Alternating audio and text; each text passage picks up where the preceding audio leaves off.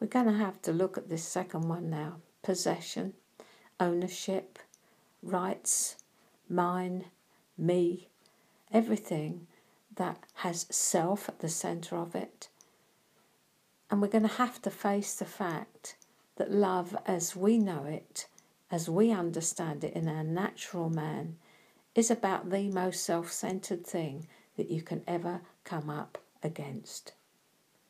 To give you an example, many years ago, before I was a Christian, my husband was late home on Christmas Eve, and I feared that something might have happened to him.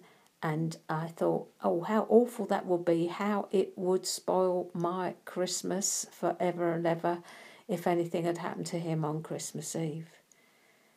You can immediately see that my concern was actually not for him and his welfare, but for how it would impact upon me. And that is what our natural love is like. It's how it's going to impact on me, what's going to happen now.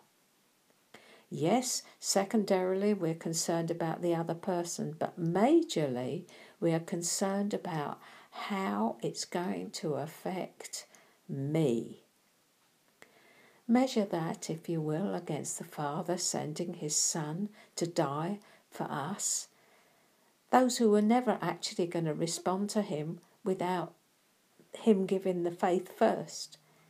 Because we are so self centered, there is absolutely no way that any one of us would have responded to Jesus without Father even giving us the ability to do so. One of the first giants we will come against is the giant of self centeredness and the giant of possessiveness within us, and we do need to recognize it's there because if we don't and we're in denial about it, we will never come in to loving one another as God is constantly enjoining us to do. Beloved, love one another. We'll look more at this tomorrow.